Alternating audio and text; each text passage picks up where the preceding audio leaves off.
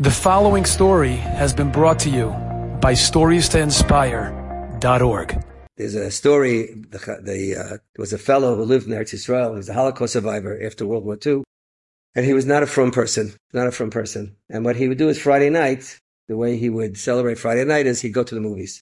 He's probably alone. There was a theater right in the middle of Yerushalayim. Once upon a time, it was called. I think it was called the Edison Theater. Grata. He used to go to the Edison Theater Friday night. One night he comes to the Edison Theater and oh, he gets a dream. He, come, he gets a dream from his father. He says, "Why be Machal Shabbos? Did I teach you be Machal Shabbos? You have to become Shemesh Shabbos." And that's it. Dream. Okay, he thought about it. It's a dream. Is a dream. He had a lot of trauma during the Holocaust. Not a problem. He went to the movies. He went to the movies. Next week again, he gets a dream from his father. He says, "I told you, you can't go to the theater. You can't go to I think Shemesh Shabbos." So he goes, "Okay, it's a dream." He goes to the theater. To the theater. Next Friday night, he goes to the theater and his father is standing there, like in the flesh. He sees him, not in a dream. And he's terrified. His father said, I told you you shouldn't go to the movies. You shouldn't be Michal Shabbos.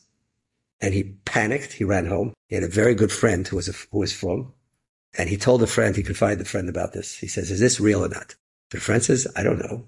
We have to go to the Chazon Ish. Chazon Ish will tell you if it's real or not. So they go to the Bnei Brak and they come to the Chazon Ish. And the Chazon Ish listens to the whole story of this man. The Chazon Ish is blown away.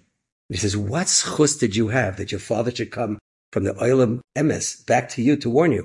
There's some mitzvah you must have done in your life that was so choshev that you had this chus to have this happen. He says, I don't know. I didn't really, I wasn't really terrific even back in the old home. I, no, there's got to be a mitzvah. So the, you told him, maybe this one thing. He said they were hiding out among the partisans during World War II. They're hiding out in the woods. He and his father. His father was already very, very sick.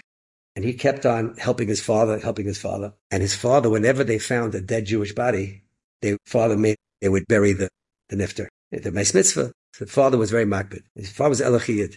And so he would help his father do it. He says there was one time where they were mamish under fire, like from, from the, from the enemy, whatever it was. They found a Meis Mitzvah. And the father said, we have to bury him. He said, if we stay here, we're going to get killed. We can't stay here. So the father said, I'd love to help you, but I can't even help you. You're going to have to carry the body to a place where we, where we can't bury him. He says, Kachava.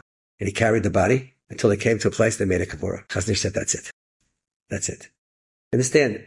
You change. When you do something with a serious nefesh, you do a mitzvah. This seemed like a relatively simple mitzvah. This guy was an unbelievable mitzvah, right? He's Meis Mitzvah.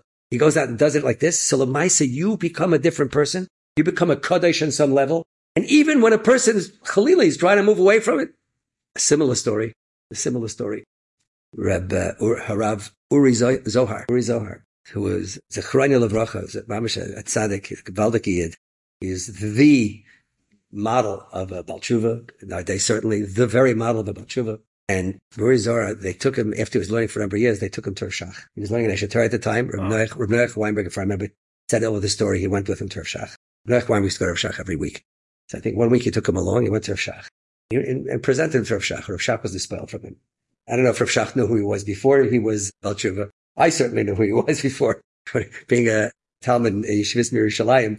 When I was 18, 19 years old, I got to tell you, I remember very, very well Uri Zohar.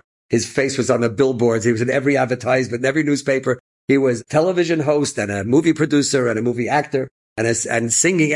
Don't ask. He was it. He was the biggest star in Israel. By far, there's no one on his level. So I remember him well.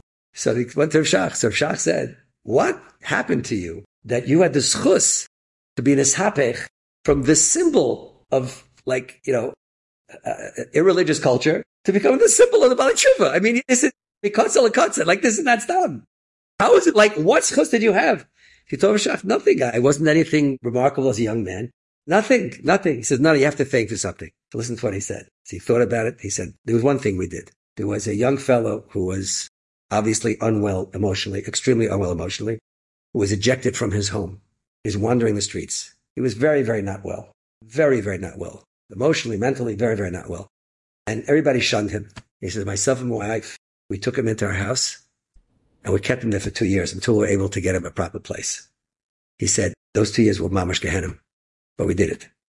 So Shach says, so he says, maybe it's this. Or Shach said, maybe it's this.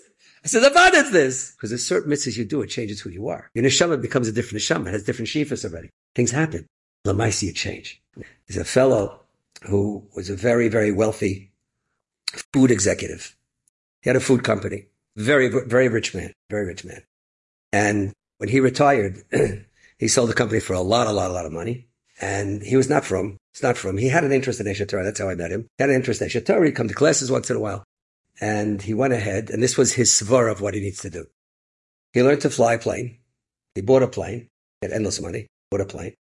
They would fly into countries that had surplus food, which would be thrown away. He'd load up the plane with the food. He made arrangements with them. He had connections in the food business. After all, he's a, he was a food executive, food mogul. Fill up the plane, and he'd fly into countries that had very little food and unload. unload. Right? This is what he did. This was his svar of what to do. Right? I'm not saying Ani Erchakaidman, he should have done for Jews first, whatever. But this is what he did. This is what he did. Would you believe it that today the guy sits and learns? How do you go from there to there? My person does a davar toiv, changes your changes your DNA. Enjoyed this story? Come again. Bring a friend. Stories to inspire.org.